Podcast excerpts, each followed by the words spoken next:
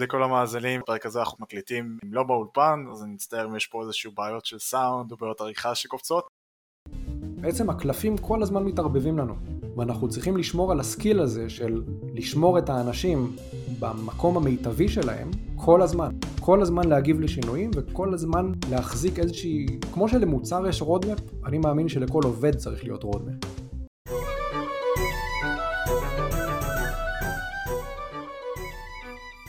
ברוכים הבאים לניהול מוצר גרסת הבמאי, שלום אייר. שלום בני. שלום שלומית. שלום שלום. שלום לאורח שלנו, אה, אורי ברון. שלום לכולם. אה, טוב, אז האמת שהרבה הרבה זמן לא הקלטנו, אני, אני חייב להגיד שרגשית אה, עדיין לא פשוט לחזור להקליט עם כל מה שקורה בחוץ. היום אנחנו נדבר על פרק קצת שונה, אתגרים ניהולים של מנהלי קבוצות מוצר. אורי יסביר על זה הרבה. אני רוצה להגיד, למרות שאנחנו כאילו מכוונים, הפרק הזה מכוון למנהלים, אני חושב שיהיה בו המון המון המון תובנות, גם למנהלי מוצר שנמצאים בתוך קבוצה, כי בסוף האתגרים של המנהל הם אתגרים של כל הקבוצה. אה, אבל לפני הכל, אורי, אה, תציג את עצמך קצת. אה, אז אני אורי בר-און, אני מאמן קריירה, זה אומר שאני מוביל מנהלים ועובדים למצוא את הדבר, את התפקיד הבא מדויק להם, או לדייק את התפקיד שהם נמצאים בו אה, כבר עכשיו. אני עושה את זה באמצעות אה, אה, אימונים אישיים, מפגשים אישיים או סדנאות, ואני עובד בעיקר בארגונים. איך זה קשור למנהל, לניהול מוצר? לפני כן חטאתי בניהול מוצר כמעט 20 שנים בחברות גדולות וקטנות, חומרה ותוכנה ב- בישראל, חברות גלובליות. ובעצם למדתי את כל התחום הזה של גם גישור וגם אימון תוך כדי ניהול מוצר מתוך כוונה להיות מנהל מוצר טוב יותר, לא מתוך כוונה להחליף קריירה, אה, אבל ליקום היו תוכניות אחרות בשבילי. לפני שש שנים יצאנו לטיול קצר בעולם, טיול של שנה שהתמשך לשש שנים, אנחנו משפחה מטיילת, טיילנו שנתיים במזרח וארבע שנים בספרד, היום אנחנו גרים בספרד, ותוך כדי בעצם אה, גם החלפתי סגנון חיים, אבל גם החלפתי קריירה, והתחלתי להתעסק בכל ההיבט האנושי של בהתחלה אימון אישי באופן כללי ואחר כך אימון אה, לקריירה. אה, נשוי לדנה, אב לשלושה, גרים בספרד כמו שאמרת. בא לנו לנטוש את הפרק ובוא נדבר על השש שנים שלך. אה, אתה יודע, נשמע לי פרק מאוד מעניין, אבל אנחנו לא נעשה את זה, אתה יודע, בכל זאת התכנסנו. התכנסנו פה לדבר למנהלי מוצר. אז באמת אולי, למה, למה בחרת לדבר על הנושא הזה? תן, תן מסגרת קצת למאזינים שיבינו, אתה יודע, למה הם נכנסים. אז אני, תכף אני אתן את המסגרת, אני חייב להתייחס למה שאמרת בני בהתחלה, האתגר של המנהל זה גם האתגר של הצוותים, אני משווה ומעלה, עוצמה של המנהל זה העוצמה של הצוות, ככל שהוא ידע לגייס סביבו אנשים אה, מוכשרים יותר, חכמים יותר, אה, פרודקטיביים יותר, ככה גם הערך שלו בתור מנהל יעלה. הסיבה שהדבר הזה כל כך מעסיק אותי, שרציתי גם לדבר איתכם היום, זה. זה העובדה שאני מזהה שגם עובדים וגם מנהלים בעצם היום הם רצים במאה קמ"ש על המשימות שלהם, כן? אני מנהל מוצר, אני צריך לעשות, לנהל roadmap, אה, אני צריך לדבר עם הפיתוח, אני צריך לכתוב user story ומפה גם נגזר, נגזר גם מה, אה, איזה הכשרות אני עושה ועם מי אני מתממשק ב, ב, בארגון או מחוץ לארגון ואני אומר, הניהול עצמו, הניהול של צו, צוותים ובפרט צוותי מוצר זה דיסציפלינה בפני עצמה, זה מומחיות בפני עצמה, ואנחנו לא כל כך עוצרים ומשייפים את היכולת הזאת. אנחנו לא שואלים אה, איך אני אהיה מנהל טוב יותר, איך אני אהיה מנהל צוות טוב יותר, איך אני מגייס את המשאבים הנכונים, המדויקים לצוות שלי ואיך אני אמ, שומר על ההתפתחות המקצועית וה, והאישית שלהם. זה שאלות ש, שרוב האנשים לא עוצרים ושואלים. וזה הדומיין שלי, שאני נמצא שם במרחב האנושי של איך אני מנהל טוב יותר, איך אני עובד טוב יותר, וגם השאלה מה זה טוב יותר, זה מאוד פרסונלי. אני, אני, אני, אני אולי אשווה, אתה יודע, ויעלה, ואני אגיד שגם הארגונים, כאילו בגלל שצוות ניהול המוצר הוא קטן, אז, אז גם הארגון לפעמים מסתכל עליו לא נכון. כאילו בעוד שצוות ה-R&D, אתה יודע, צוות הפיתוח הוא מאוד גדול, ויש שם ראשי צוותים, וראשים של ראשי צוותים, אתה יודע, ו- ו- והארגון מבין שהוא צריך לספק לכל המנהלים האלה אה, כלים, ולעזור להם ללמוד ו- ו- ולהיות, והרבה פעמים אתה רואה שצוות ניהול המוצר, אם, אם המנהל שם מה שנקרא, לא, לא ירים את זה אה, למעלה כמו שצריך, נכון. ישכחו אותו בקטע הזה. ואין לו את הפריבילגיה, בגלל שהוא ארגון קטן, אין לו את הפריבילגיה אה, לא להתעסק בפיתוח והניהול הפרסונלי של האנשים שלו. אנחנו יודעים שמנהל נניח צוות מוצר אה, של חמישה אנשים יכול לשרת R&D של 60 מפתחים. זאת אומרת, דווקא הדיוק בניהול ולתת את המשימות הנכונות לכל מנהל ומנהלת מוצר זה דווקא מקבל משנה תוקף בגלל שזה ארגון קטן. אין פה שמנת, אין פה יותר מדי סלק, uh, נכון? כאילו אנחנו צריכים שזה יהיה מדויק מהיום הראשון. אז בעצם מה שעשיתי, אני מאמן קריירה כבר הרבה שנים ויש לי הרבה כלים והרבה מוצרים והרבה טכניקות, אבל אני עצרתי לרגע ואמרתי רגע, בוא, בוא נתאהב רגע בבעיה ולא בפתרון. בכל זאת מנהל מוצר. ומה זה אומר להתאהב בבעיה ולא בפתרון? זה אומר לא לרוץ עכשיו לשוק ולהגיד אה, הנה זה מה שאני עושה, קחו את זה. אמרתי רגע בוא נבדוק מה הכאבים שיש אה, למנהלים של צוותי מוצר, בוא נצלול לתוך הבעיות האמיתיות שהם מדווחים ומשם אני אצא לתפור להם אה, פתרונות שיכולים לעזור להם להיות מנהלים טובים יותר. אז בעצם השתמשתי במתודולוגיה שרוב המאזינים מכירים של מחקר משתמשים, פגשתי עשרה לרעיונות עומק, עשרה מנהלים ומנהלות אה, של צוותי מוצר, בין חמישה אנשים לשישים איש מבחינת גודל הארגון, ובעצם שאלתי אותם מה, מה האתגרים הניהוליים שלהם. זה היה כזה פרי סטייל, שיחת פרי סטייל, אבל המסגרת הייתה לכל אורך מחזור חיי העובד, כן? מהרגע שהוא אה, נכנס, מהרגע שמגייסים אותו עד הרגע שנפרדים ממנו. ושם בעצם אה, אה, התעכבתי על, על האתגרים וניסי, וראיתי דברים מאוד מעניינים של משותפים בין, בין אתגרים ובין מנהלים שונים וזה בעצם מה שרציתי היום לשתף פה בפרק איתכם, איזה, מה, מה פגשתי ושננהל על זה שיחה. יאללה, כולנו באמת אח. אולי, אולי השאלה, אתה יודע, השאלה הראשונה לפני שאתם רואים לאתגרים, האם, אה, האם אתה מרגיע, עשרה זה מספיק? שאלה מצוינת, אני כל הזמן רוצה עוד, ואז אני אומר לא לא אורי זה רעיונות עומק, אתה לא צריך לעשות פה מחקר uh, כמותי, uh, מאוד בא לי לפגוש עוד אנשים, מצד שני אני בתחושה שאני הולך לשמוע דברים די, uh, די דומים, כלומר שמעתי כמה, שמעתי הרבה מאוד uh, אתגרים משותפים, uh, אני בספק אם מישהו יבוא ויפתיע אותי עם אתגר חדש שלא שמעתי עליו, אבל בוא נגיד אם עכשיו היה לי רשימה של עוד עשרה אנשים, יכול להיות שהייתי קופץ על, ה, על האתגר. זאת אומרת, בקיצור, מי שרוצה להשתתף במחקר, שמאזין לנו עכשיו, מוזמן, אני אה, תמיד שמח אה, לתקף ולשמוע עוד. כשעשית את המחקר, אה, בעצם שאלת מנהלי מוצר, למה בעצם לא לקחת עוד, עוד סוגי תפקידים מעבר לניהול מוצר? הסיבה שהתחלתי מניהול מוצר זה בגלל שזה הסוג של המגרש הביתי שלי. אני מאוד מאוד מבין את המהות של תפקיד של מנהל מוצר, של ניהול צוות של מוצר, אה, אני מבין את הממשקים שיש לו אה, בתוך הארגון ומחוץ לארגון, וזה מקום שהוא מבחינתי ה-low hanging fruit שלי, כן? זה המקום שבו אני אה, מדבר את השפה ונוח לי להתחיל משם. אני בטוח שיש משותף באתגרים שמצאתי מראיון של מנהלי צוותי מוצר גם לצוותי פיתוח וגם למחלקות אחרות בארגון. ומבחינתי זה היה ה-entry point לכל הנושא. ויחד עם זה כנראה שבאמת יש אתגרים שהם הרבה יותר אה, ייחודיים לקבוצות של ניהול מוצר. נכון, ואני גם בטוח שיש אתגרים שהם ייחודיים למנהלים של צוותים אחרים, של צוותי פיתוח, של צוותי תפעול, ומבחינתי זה איזושהי אה, התחלה של, אה, זה, זה מוצר שמתאים קודם כל למנהלי מוצר, ואחר כך אני יכול לתפור אותו גם למנהלים של מחלקות אחרות. אז אני באמת, שאלה אחרונה על הרעיונות שלך לפני שאנחנו צוללים באמת אה, למסקנות. יש איזשהו סגמנט מסוים שהתמקדת בו? למשל, כמה מנהלי מוצר אני מנהל? האם אני עושה חומרה, תוכנה, B2C, B2B? הרי זה, זה כנראה גם אמור להשפיע על הסוגי האתגרים שיש לי. לא הלכתי על החיתוך הזה, הלכתי יותר על המיקום שלו בארגון. זאת אומרת, לא לקחתי מנהל אה, צוות אה, ג'וניור, שמנהל נניח אה, בן אדם וחצי, הלכתי לדרגות של אה, סמנכ"לים וגם לא צפונה מזה.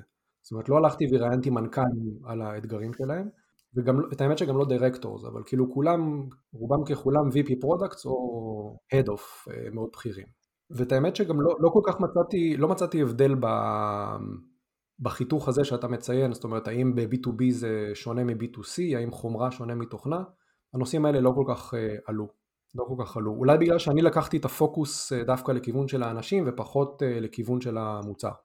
אני חושב, אני חושב שבאמת מה שנרצה בפרק הזה, לנסות, אם תצליח באמת בכל אתגר למקד את השוני של מנהל של מנהלי מוצר לעומת מנהלים אחרים, אה, כי ובעיניי יש שוני מאוד גדול, אז אני חושב שנביא הרבה ערך למאזינים שלנו. אז אה, זו פריזמה מעניינת שנסתכל עליה בכל אתגר, בואו ננסה להסתכל על אה, אם זה רק למנהלי מוצר או איך זה פוגש מנהלים של צוותים אחרים. יאללה, בוא נתחיל, תבחר. אמ, אוקיי, אז נתחיל מהאתגר הראשון. מסודרים לפי תעדוף או רנדומלית? הם מסודרים הם, לפי כרונולוגיה, לפי סדר כרונולוגי של הגעת המנהל. אז בן אדם מגיע למקום חדש, הוא מקבל צוות, ואומרים לו, קח, עם זה תעבוד. דרך אגב, יכול להיות שהוא גם מקודם מתוך הארגון, שזה מוסיף אתגר אה, מסוג אחר. אה, אבל בואו ניקח שנייה רגע את המקרה הקלאסי שגייסו VP Product ואמרו לו, הוסמכת, התקבלת, יש לך עכשיו עשרה אנשים, רוץ. כל האנשים שפגשתי בעצם תיארו לי אתגר שהוא, אה, אני קורא לו אתגר הירושה. דברים שהם קיבלו בירושה, והם לא תמיד אוהבים את מה שהם אה, מקבלים. הם, הם לא בהכרח אלה האנשים שהם היו מגייסים, הם לא בהכרח התהליכים שקיימים בארגון זה תהליכים שמתאימים לאני מאמין שהם, לאיך שהם מאמינים שצריך לעבוד. דיברתי עם מנהלים ש, שקיבלו הם, צוותים של מנהלי מוצר שקראו להם מנהלי מוצר אבל הם לא ניהלו מוצר טכנולוגי מעולם. כאילו עד כדי כך נניח אנשים שעבדו בחברות רכב או בחברות שירות שקראו לזה product manager אבל זה לא ה product manager שאותו VP product ציפה לקבל או יודע לעבוד איתו. אה, אבל בוא נחדד, כי גם אני נכנס כ-VP R&D, אני מקבל ירושה ואפילו יותר גדולה. או נכון. כ- VP marketing, או כ... כלומר זה בעיה של כל מנהל שנכנס לארגון קיים. נכון, אז מה אנחנו עושים בתור, כשאתה מגיע למקום חדש ואומרים לך, קח, אלה האנשים, רוץ איתם, אז מה אתה עושה? לא, השאלה, אתה... השאלה שאני שואל למה, למה זה, זה שונה, אולי אם, אם הייתי שם את, ה, את, ה, את האצבע, ניהול מוצר בשונה מהרבה דיסציפלינות, מאוד מאוד מאוד אה, שונה בין ארגונים. אה, נכון. אני יודע שכשאני מנסה להיכנס לארגון חדש, אז, אז חלק משמעותי מ, מ, מהתהליך של, של הבירור ההדדי בכלל זה להבין את התהליכים, והאם אני, אני ה- VP product הנכון לארגון הזה, או הארגון הזה הוא הנכון לי, ולפעמים הטעות היא, היא בכלל להיכנס, יכול להיות שזה לא הארגון הנכון לך להיכנס. מסכים איתך לגמרי, אתה, אתה מריץ אותנו fast forward למסקנות, כי אתה רואה כבר כמה תהליך, כמה צעדים קדימה, אתה מדבר על התאמה, אתגר ההתאמה, בכלל האם אני מתאים לארגון, האם הארגון מתאים לי, אבל פה הייתה איזושהי הנחה שה... שאני מתאים, שאני רוצה לעבוד פה בתור VP product, ואז קיבלתי ירושה, מה אני עושה איתה? איך אני מתפעל אותה? אבל במידה מסוימת מה שתיארת זה שחשבתי שהתאמה, אבל הארגון, לפחות אולי זה לאן שהארגון רוצה ללכת, באמת זה קורה הרבה פעמים. כלומר, הארגון רוצה ללכת וזה מתאים, וזה מתאים לך לאן שהוא רוצה ללכת, אבל הוא לא היה שם, ואז באמת אתה מקבל ירושה שלא מתאימה. נכון, ואז מה אנחנו עושים? אנחנו מנסים להתאים, אנחנו, לא נוח לנו שהדברים לא מתאימים, שהאנשים לא מתאימים, בין אם זה product ובין אם זה R&D, יכול להיות שהאתגרים הם שונים וה scale הוא שונה, אבל בסוף אנחנו לא רוצים לנהל אנשים שאנחנו חושבים שהם לא האנשים המתאימים, כי אנחנו מבינים שההצלחה של האנשים שלנו זה הצלחה שלנו, ואנחנו רוצים שלאנשים שלנו יהיה, יהיה טוב בעבודה והם יצליחו במה שהם עושים, ואם הם לא במקום הנכון אז אנחנו רוצים, מתחילים להזיז את החלקים של הפאזל, אה, אז כל אחד מזיז לפי הסגנון שלו, נכון? יש אה, מנהל שיבוא ויגיד, אה, חבר'ה, מהיום אנחנו עובדים ככה, ולא כמו שעבדתם עד היום. מנהל אחר יבוא ויגיד, אני עושה one on one עם האנשים, ומבין מה כואב להם, ומה קשה להם, ואיך אפשר לעזור להם וכולי. זאת אומרת, יש כל מיני גישות ניהול שונות להתמודד עם הדבר הזה. אני הולך בגישה הפרסונלית, זאת אומרת, ניהול זה דבר פרסונלי. כל העובדים שנמצאים כרגע תחת אחריותי בתור VP product, כל אחד זה עולם ומלואו, שלכל אחד יש את המוטיבציות שמניעות אותו בכלל בבוקר לקום ולהגיע לעבודה, לכל אחד יש את החוזקות שלו, לכל אחד יש את ההיסטוריה התעסוקתית שלו, לכל אחד יש את הפחדים ו... ואת הדברים שהוא צריך להתמודד איתם אה, ברמה האישית וברמה המקצועית, ובעצם לכל אחד אני צריך להתאים חליפה, מאוד מאתגר, מאוד מאתגר, מאוד קשה to scale, כי ככל שיש לי יותר אנשים, יותר קשה לעשות ניהול פרסונלי. זה לא שיש לי שני עובדים ויש לי הרבה זמן לדבר איתם. יש לי עשרה עובדים, יש לי עשרים עובדים. איך, איך אני מנהל כל אחד לפי ה... אה, בדרך שהכי מתאימה לו, ואני גם זוכר שיש גם משימות של הארגון, לא רק האתגר הניהולי של אה, להתאים משימות לעובדים, זה לא תוכנית לפי בקשתך, יש גם אה, יעדים עסקיים שצריך לעמוד בהם. אה, מצד שני, אם אתה VP product, אתה כנראה תנהל כבר צוותים של, זאת אומרת, ראשי צוותים, נכון? במצב כזה. כלומר, אתה לא אמור לדבר עם כל ה-20 עובדים שתחתיך, או אולי זה כן השאיפה, זאת אומרת, ואז זה קצת מפחית את האתגר הזה כביכול. נכון, זה סביר, סביר להניח שבסוף זה יגיע לשם, מה שאת אומרת, שלומית. אה, זה לא תמיד ככה בהתחלה. זאת אומרת צריך לבוא לפעמים, והאתגר הוא בכלל לבנות את הארגון, כן? לגייס את האנשים, לעשות מבנה ארגוני. פגשתי מנהלים שהגיעו לניהול אה, שטוח, אמרו יש לך עשרה אנשים, תנהל אותם. אז אם, אם אני מקבל את כל מה שאומרים לי כנתון, אני מקבל את הירושה שנותנים לי, אז יכול להיות שאני אעבוד עם עשרה אנשים שטוח, אבל אם אני אבין שאני יכול להשיג את היעדים העסקיים של החברה עם, אה, טוב יותר עם ארגון אחר, אז האתגר שלי זה לבנות ארגון. אני, אני חושב שהאתגר, יש לו כמה רמות, בכל המקרים שתיארת יש פה, אם אתה מיושר עם איך שהארגון עובד, אז באמת האתגר הוא יותר בתוך הקבוצה, בסדר? ואנשים, יכול להיות שיש לך אנשים פחות מתאימים, אולי כמו שאמרת, לקדם חלק אנשים, לבנות את הקבוצה האחרת, ואתה יכול באמת להסתכל בבודדת על כל אחד. הרבה פעמים, אה, יכול להיות שגם כל התהליך מול קבוצות אחרות לא מתאים. אז זה לא רק, לא, לא רק על הבן אדם הבודד, אלא כל התנהלות של, בנ... של מנהל מוצר בודד משפיעה על כולם. כלומר, יש פה, זה שתי רמות של הסתכלות. כן, אני טוען שאתה חייב להסתכל על הבן אדם הבודד, אה, עדיף. זה לא מספיק. לא, אתה, לא, אתה לא יכול להסתכל על הבן אדם הבודד, אתה חייב להסתכל על הבן אדם הבודד, מתוך הבנה שזה לא one size fits all. אבל, אבל בוא, בוא ניקח, אני בכוונה כאילו קיצון, אני, אני, אני, אני לא חושב שאתה יכול רק להסתכל, כי אם הבן אדם הזה, אתה צריך לקחת אותו לאן שאתה יודע, לאיזשהו מקום, ואם הוא לא יכול, זה לא בטוח שאתה יכול להתאים אותו, כי, כי, כי אולי זה ישפיע על כל הארגון, כי עכשיו ישבו ויגידו, אוקיי, אתה יודע, הצוות הזה בתוך הארגון, אתה יודע, יהיה צעקות בתוך הארגון, אני לא מקבל את מה שאנחנו רגילים או מה שאנחנו רוצים. נכון מאוד. כאילו, אתה, אתה לא חי בוואקום, אתה, אתה חי ב, בעבודה עם המון צוותים אחרים. אתה צודק במאה אחוז, ופה נכנס כל הנושא של ניהול שינוי.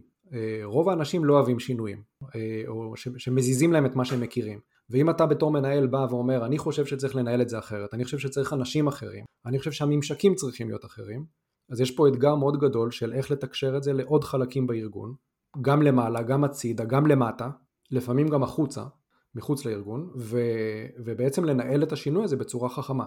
אתגר גדול. כן, כי כנראה אם תעשה את כל השינויים בבת אחת, אתה תבהיל את כולם ולאו דווקא תשיג בכך את מה שרצית. נכון מאוד. זה תהליך שצריך לנהל אותו הרבה לפני שנכנסת לארגון.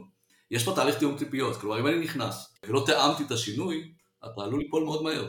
אה, נכון, וגם אני נכנס עכשיו לתפקיד של VP product בחברה, הייתי רוצה לפני שאני נכנס לדעת מי הם האנשים כדי לדעת עם מה אני הולך לעבוד, ולדעת אם, אני, אם זה אתגר שאני מעוניין בו.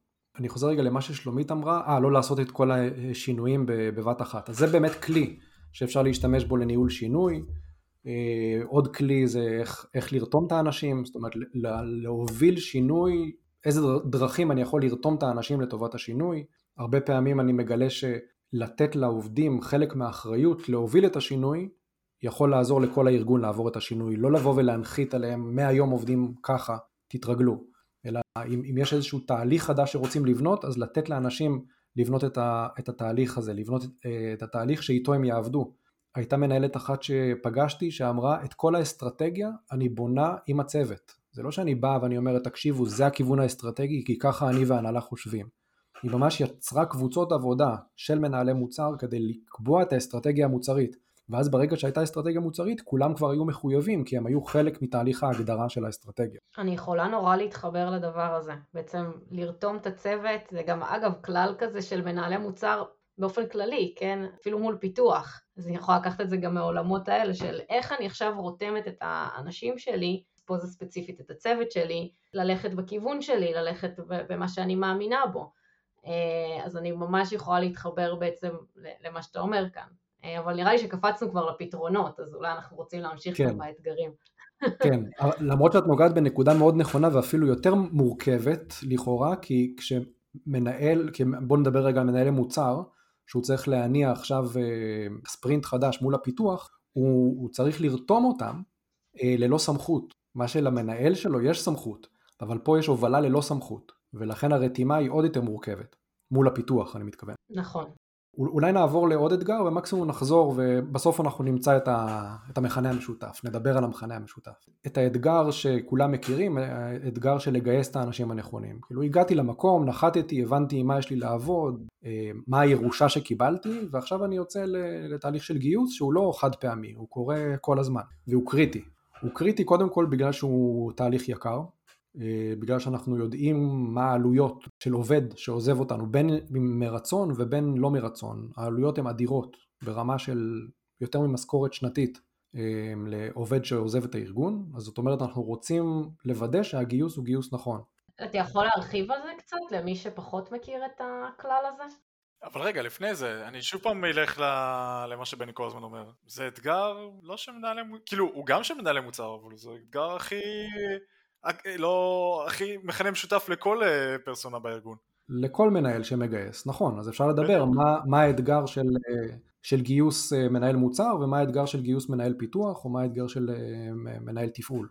אבל, אבל, אבל אני אגיד לך, אני אגיד לך, יש שוני בעיניי, אה, אני חושב שדיברנו על זה כבר באחד הפרקים, אה, ולמה בגיוס במנהלי מוצר זה הרבה יותר מאתגר והרבה יותר אה, מסוכן. בגלל המיומנויות הרכות כאילו, לא, אחד, אחד, כי עוד פעם, אחד, כי ההתאמה, קודם כל, אני אומר, ההתאמה הארגונית היא הרבה יותר מורכבת, כלומר, אמרתי, אוקיי, יכול להיות מנהל מוצר מצוין, לא מתאים לארגון, הוא חלק שהוא לא תמיד קל לפיצוח, והדבר הנוסף, בגלל שזה ארגון קטן, בסדר? בסוף, ואת זה ראיתי קורה בהמון, קורה בהרבה מקומות. בסוף גייסת מישהו לא מוצלח בפיתוח, בצוות של 60, 70, 80 איש, זה כואב, זה לא נעים, יחסית קל להכיל את זה.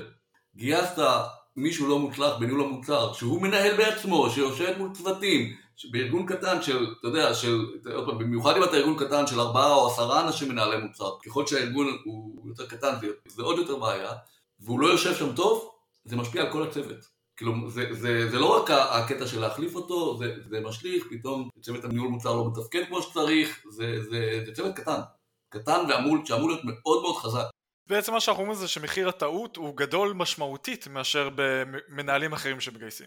מאוד בעיניי, כן. נכון, בצוותים גדולים, אני, אני מסכים עם בני. אמ, גם אתם, אתם מכירים את ההגדרה הזאת של מנהל המוצר הוא המנכ"ל של המוצר? היה לנו פרק על זה אפילו. עשיתם על זה פרק, או האבא והאימא של המוצר. על הנושא הזה בדיוק. כן, מעולה, אז תחשוב מה זה שאתה מגייס אה, את המנכ"ל הלא נכון, כאילו כמה השפעה יש על זה, יש לזה לגיוס לא, לא נכון, או לניהול לא נכון של משאב שנקרא מנהל מוצר, הוא נמצא בדרך כלל בממשקים אה, הרבה יותר, אה, רבים יותר מאשר אה, המפתח הבודד, גם בממשקים מול הפיתוח, גם מול ה business, גם ב outbound, שלא נדבר על זה שיש אנשים שמחפשים מנהלי מוצר שעושים הכל, אפשר להתווכח אם זו גישה ניהולית נכונה או לא נכונה, אם היא עובדת או לא, אבל אה, יש אינבאונד ואוטבאונד וטכני וביזנס, ויש מנהלי מוצר שאמורים לספק את הסחורה בכל המימדים האלה, וזה עושה את זה עוד יותר מורכב, הופך את הגיוס לעוד יותר מורכב. אה, שזה אולי באמת סגווי מצוין לאתגר הבא, בואו נחבר אותם. מה, של גיוס או של בניית הצוות? בניית הצוות, בדיוק מה שהעלית, שאני צריך מנהלי מוצר שונים וכולי. אז רגע, בוא נ... לרגע נחנה שנייה בגיוס, כי שם אה, למדתי אה, משהו מעניין. יכול להיות שנפגוש את זה גם אם אני אראה מנהלים של צוותים אחרים, אבל ספציפית אה, לנושא, ספציפית לאנשים שדיברתי איתם, שמעתי שרוב, או אפילו כולם, כל מנה, המנהלים והמנהלות שדיברתי איתם, הם יודעים אה, לאפיין יחסית טוב איזה מנהל, מנהלת מוצר הם רוצים לגייס, הם יודעים לבחון את היכולות המקצועיות של המועמד או המועמדת. ברגע שזה מגיע לאבחון של יכולות רכות יותר, כן, מיומנויות אה, תקשורת, מאפיינים של החוזקות והמוטיבציות, כל מאפייני האישיות, שם כולם יודעים שזה חשוב, כולם, אבל כולם עושים את זה לפי תחושות בטן. כן? מה זה אומר תחושות בטן? זה כמובן שאני מדברת עם המועמד שיחה אישית אחד על אחד ולפעמים גם HR נמצאים בחדר והמטרה שלי זה להבין האם הוא מתאים לתרבות הארגונית ואיזה מאפיינים אישיותיים יש לו, אבל בסוף זה רק משיחה ומהדעה של אותו מנהל או מנהלת. בשונה מבחינת היכולות המקצועיות שלך כמנהל מוצר, אין פה מתודולוגיות, זה הכל פרי סטייל. אני, אני, אני אתקן אותך בוא, בגלל שניהול מוצר אוטו זה דיסציפלינה מאוד מאוד רחבה, גם רוב הבחינה המקצועית, כלומר לא רק החלק של המיומנויות הרכות, הוא מאוד פרי סטייל, הוא מאוד לא מכסה, מאוד קשה. מאוד קשה לכסות גם את החלק הזה. זה בכלל, בכלל לא נכון. לא פשוט. אה, זה לא פשוט, אבל עדיין אם יושב מולך אה, מועמד, והוא יגיד שהוא עשה usability testing, אתה תשאל אותו שלוש שאלות ואתה מיד תבין אם הוא עשה או שהוא רק אה, קרא על זה בוויקיפדיה, נכון? כאילו אתה יכול להבין אם הבן אדם יש לו באמת ניסיון והוא יכול לתת לך ערך מחר בבוקר שהוא מתחיל לעבוד. אתה יכול לבדוק את זה, אתה יכול להגיד לו בוא תתאר לי את התהליך שעשית ואיזה מסקנות למדת ויש לך יותר כלים לבחון אותו מקצועית מאשר אישיותית. זה בעצם מה שאני אומר. אני מסכים איתך שגם שם נעשות טעויות לפעמים, שאני חושב שגייסתי את הבן אדם הנכון מקצועית, וכשהוא מתחיל לעבוד אני מגלה שלא פגעתי. גם זה קורה. כן, תראה, גם, עוד פעם, אה, אל תשכח שהמון מנהלים לא מגיעים עם רקע אה, פסיכולוגי, ואתה יודע, מעבר לפריסטייל וכולי. בדיוק, אתה נוגע בדיוק בכאב, שאנחנו לא, כמנהלים אנחנו לא לומדים לנהל. אנחנו רוצים להיות מנהלים טובים, אבל אנחנו לא באמת לומדים לנהל. כמו שלמדנו להיות מנהלי מוצר, כמו שלמדנו להיות מהנדסים, או, או לא משנה מה. כאילו, הניהול, יש איזושהי הנחה שאם עשיתי את התפקיד מסוים חמש שנים, אני יכול לנהל אנשים שעכשיו יהיו בתפקיד הזה, ואני אנהל אותם. אבל זה לא בהכרח נכון, זה בהכרח לא נכון. אז יש את כל נושא הגיוס, ואיך אנחנו בעצם מוסיפים, לרגע מרמז על הפתרון, איך אנחנו מוסיפים את הרובד של מבחינת היבט האישיות בתוך כל התהליך הזה של המיון והגיוס, בנוסף למקצועיות.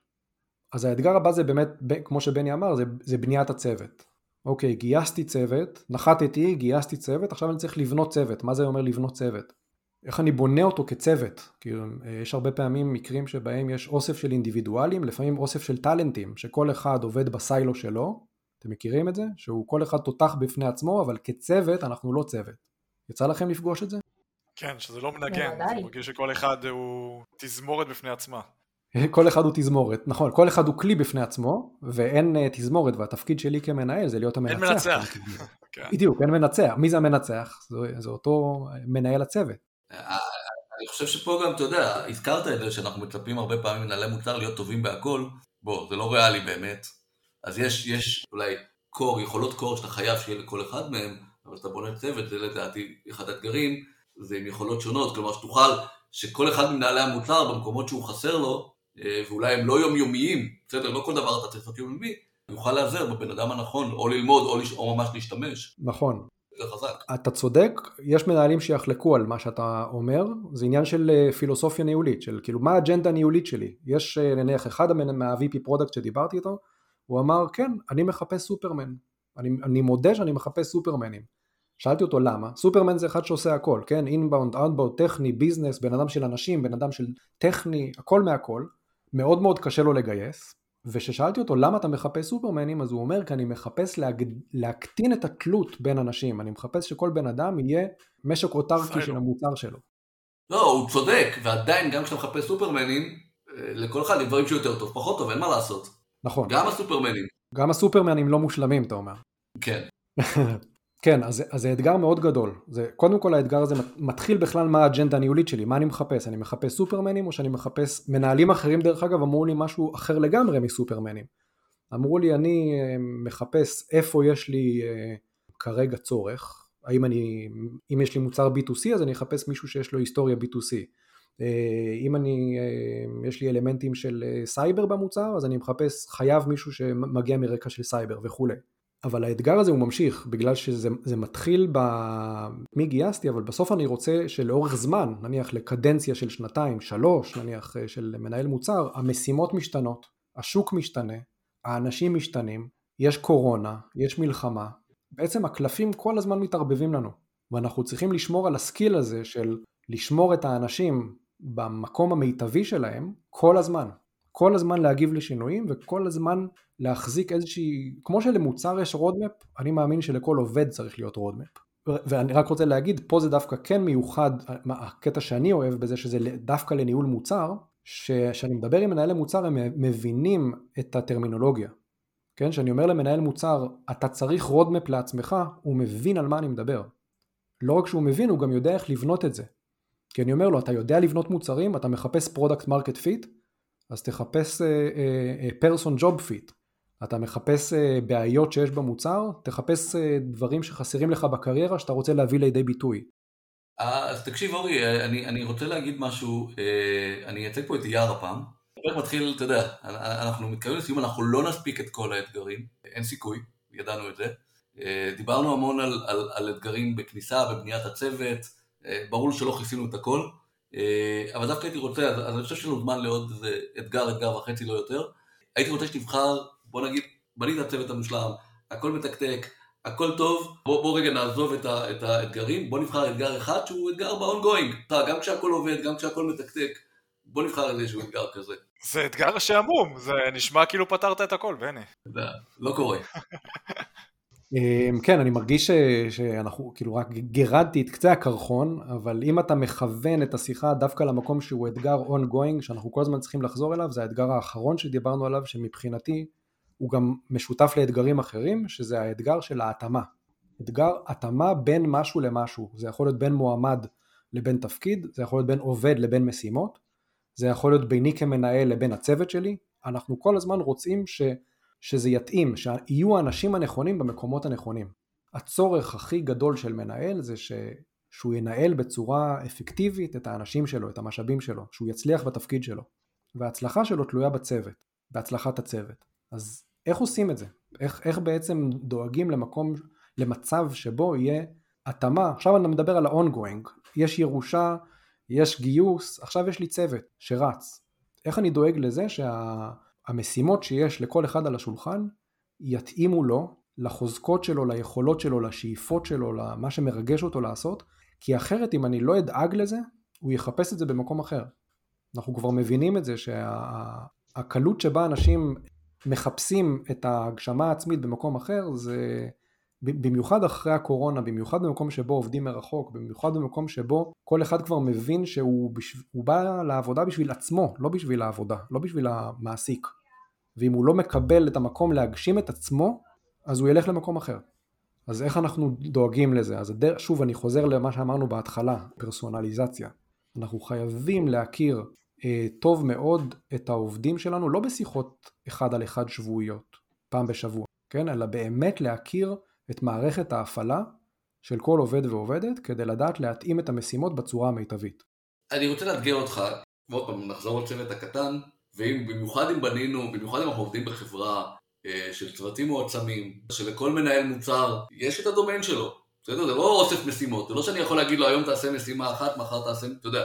יש פה, אתה יודע, בסוף למנהל המוצר יש עבודה לקדם איזשהו אה, אה, ביזנס, או OKR מאוד גדול, אתה יודע, או אם בפיתוח לפעמים כשזה ממש לא מתאים, אני יכול להזיז גם, ללכת לצוות אחר, בדרך כלל האפשרויות הן מאוד מוגבלות. אה, אני טוען שהאפשרויות הן מאוד גדולות, לא מוגבלות. יש הרבה מאוד אפשרויות. אה, אני ניגש לזה ממקום של ריבוי אפשרויות, אה, והאחריות היא לא של המנהל בלבד, האחריות היא קודם כל של כל עובד ועובד, כל מנהל מוצר וכל עובד בכלל, צריך לבוא ולשאול את עצמו מה הערכים שלו, מה החוזקות שלו, מה המוטיבציות שלו, מה הדברים שמפחידים אותו, ולשאול את עצמו איך העבודה שלי נכון להיום, זה יכול להיות הדומיין שבו אני מתעסק או המשימות שאותן אני עושה, איך הן מאפשרות לי להביא את עצמי לידי ביטוי.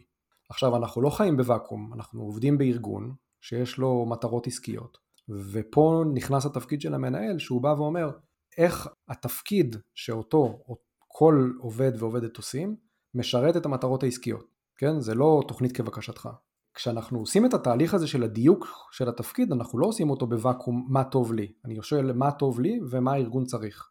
ובגלל זה זה לא תהליך שהמנהל עושה לבד, וזה גם לא תהליך שהעובד עושה לבד. זה תהליך שהם עושים ביחד, כדי להבטיח שבמה שאני מתעסק בו כעובד, הוא גם מתאים לפרופיל האישי שלי, וגם משיג את המטרות העסקיות. עכשיו זה נשמע קצת אוטופי, כאילו איך אפשר למצוא גם וגם, אבל ברגע שאנחנו מגלים ש... אה, משימה מסוימת היא לא מתאימה לי, לא משנה מאיזה סיבה, כי היא לא יושבת על, אה, על היכולות הכי חזקות שלי. אז מה אני עושה עם זה? האם אני עושה את זה בכל זאת כי זאת המשימה? או האם אני מוצא דרך אחרת לעשות את אותה משימה? או שאני מוצא מישהו אחר בצוות שלי או בצוות מקביל שיקח את המשימה? או שאני מוציא את זה כאוטסורס החוצה? אבל בעצם מה שאני אומר, אנחנו לא עובדים על אוטומט. זאת המשימה, הזאת אותה אני עושה. אם יש משימה ש... אני לא מדבר על משימה קצרה, אני מדבר, כמו שאתה אמרת בני, על איזשהו תחום עיסוק מסוים, אם הוא לא יושב על המקום של הביטוי העצמי שלי כעובד, אני חייב למצוא דרך אחרת לעשות אותו, או להעביר אותו למישהו אחר. אחרת פשוט הביצועים שלי יהיו נמוכים, הפרודקטיביות תהיה נמוכה, ולאורך זמן גם הסיפוק שלי מה, מהעבודה ירד. זה למה צריך סופרמנים, אה, אבל בסדר, חזרנו לזה. שמע, יש, אה, אתה יודע, נגענו לדעתי מאוד במעט. כן. אבל, אבל, אבל כזה, מגיעים לסיום, אני, אני הייתי רוצה להוסיף אולי, אה, אה, מעניין, מעניין שזה אתגר שאני מרגיש, והאמת שאני רוצה לעשות עליו פעם פרק, אה, אז אני רק אזכיר אותו, ולא ראיתי אותו בתוך, ה, אתה יודע, בתוך הרשימה שעלתה, אה, ואולי כי זה אנשים אה, לפעמים לא מודעים, אתה יודע, גם מנהלים לא מודעים לזה שהם חיים את האתגר הזה, וזה האתגר הרגשי. אני חושב של-VP product שחשוף מתוקף תפקידו לכל הבעיות בארגון. הוא חשוף לבעיות אסטרטגיה ולבעיות של ה marketing ולבעיות של ה sales ולבעיות של ה R&D, אתה יודע, הוא חשוף מאוד ועדיין הוא צריך להחזיק ולתחזק את הקבוצה עובדת והרבה פעמים למסך את חלק, חלק מהאתגרים האלה, להביא אותם במקום הנכון, אה, בזמן הנכון. הרבה מהם, אתה יודע, חיים, החיים עם אתגר של ניהול רגש, ניהול, ניהול רגשי של כל הסיטואציה. כן. וזה מעניין, זה לא, זה לא עלה במחקר שלך בכלל. זה, את האמת שזה עלה... אפילו הוא ירחיב לך את זה. כן. גם בתור מנהל מוצר צריך לחיות באיזשהו סוג של אה, פרנויה תמידית. מה הכוונה? אתה כל הזמן צריך להכין roadmap ולהגיד זה הכיוון הכי נכון, אבל מצד שני אתה כל הזמן צריך לפקפק בעצמך ולהגיד ולשאול את עצמך אם זה הכיוון הנכון, כי אתה כל הזמן צריך להיות ביקורתי. אז יש הרבה מאוד uh, סט של רגשות שאתה צריך uh, להכיר ולחוות בתור מנהל מוצר בצורה מודעת. אז אני מסכים, תומך ואפילו מחזק. נכון. Uh, אני חושבת שספציפית על תכנון roadmap, אני חושבת שאם אתה מנהל קבוצה טוב, לפחות בעיניי, ברגע שאתה מערב בזה אה, המון גורמים, אם זה את כל העובדים שלך, ואם אתה מערב בזה אה, עוד גורמים בארגון בתכנון של ה-roadmap, זאת אומרת זה לא הכל נופל עליך, כבר רגשית אתה יכול להוריד מעצמך עומס או אחריות. עכשיו יכול, יכול, סליחה, יכול להיות שמבחינת אחריות אתה באמת אחראי ל-roadmap ולתוצאות בסוף של המוצר, אבל מבחינה רגשית זה יכול לעזור לך להתמודד של רגע, לקחתי פה את כולם ביחד איתי אה, והגענו להסכמה משותפת, ואז זה בעצם יכול להקל בהיבט הזה. יש הרבה דברים שאני יודע שאני לא אמור לקחת ללב, אבל אני עדיין לוקח אותם ללב, אז אני מסכים איתך, אבל אין מה לעשות, תיאור ופרקטיקה. אה, אבל אה, בני פה פתח לנו סוגריים, אני מרגיש גדולים מדי, ככה הוא אוהב לעשות את זה בסוף הפרק. הוא תמיד עושה את זה בסוף הפרק. ברור, ברור. והסוגריים האלה... זה המקום הכי טוב. אני חייב להגיד שהסוגריים האלה הם אפילו עוד יותר גדולים, במיוחד עכשיו בתקופת מלחמה, כל האתגר הרגשי, וזה דווקא כן עלה בחלק, עם חלק מהמנהלים שדיברתי איתם, כי חלק מהראיונות נעשו אחרי השבעה באוקטובר, ושם עלה הנושא שמנהלים אומרים, מצפים ממני שאני אהיה הכי חזק, אני לא יכול להישבר. לעובדים קשה, אז אנחנו חושבים איך להקל עליהם, אבל אותי אף אחד לא שואל איך אני יכול להקל עליך, שזה עוד יותר מעצים את ההתמודדות הרגשית. אה, כן, ציפייה מסמנכ"לים בכלל. זה שווה פרק בפני עצמו, אז נחשוב איך, איך, איך עושים את זה, ככה ספוילר. טיפ אחרון למאזינים. Uh, הטיפ הכי uh, חשוב שהייתי רוצה שיצאו איתו זה פרסונליזציה, וזה תפקיד גם של העובד, uh, של מנהל המוצר, לעצור ולשאול את עצמו איך התפקיד מתאים לי, לא רק איך אני מתאים לתפקיד, וכמובן תפקיד של מנהל, לשאול איך אני מחלק את המשימות בצורה כזאת שזה לא one size fits all, כל אחד צריך להיות לו סל המשימות שמתאים לפרופיל שלו וזה ongoing כל הזמן. אז אני אגיד איזושהי נקודת הסתכלות, היא ככה נאמרה בין, בין השורות, אבל לפעמים אנשים שוכחים, במיוחד ככל שהקבוצה יותר אה, גדולה, לא בשלבים הראשונים של שתיים שלושה מנהלי מוצר, אבל מי שמנהל, אתה יודע, סמנכ"ל, כאילו VP product, צריך לזכור ואולי להסתכל על זה ולהגיד, המוצר שלי זה לא המוצר של החברה, המוצר של האנשים שלי. המוצר זה, זה הקבוצה. כלומר, אני אבנה את הקבוצה נכון עם כל האתגרים שדיברנו עליה, הבעיה שלהם זה המוצר, הבעיה שלי זה הקבוצה. אם אני אבנה אותה נכון, הם כבר יריתו את המוצר. מסכים לגמרי. סבבה, אז אמ, אורי, אני רק אגיד פה שצריכים לשים לזה סוף כמו לכל דבר טוב, אין מה לעשות. ואני אגיד לכל המאזינים שרק את הפרק הזה אנחנו באמת מקליטים הם, לא באולפן, אז אני מצטער אם יש פה איזשהו בעיות של סאונד או בעיות עריכה שקופצות, ובאותה הזדמנות אנחנו גם נודה לאורחים של הפרק, כי זה בטח לא יהיה יער שנמצא במילואים, אז uh, כנראה גם לא אלעד שנמצא גם הוא במילואים, אז uh, חן, תודה לך מראש על העריכה של הפרק, ותודה אורי, ואנחנו נשתמע בפרק הבא. יאללה. ביי ביי. תודה רבה. ביי, תודה.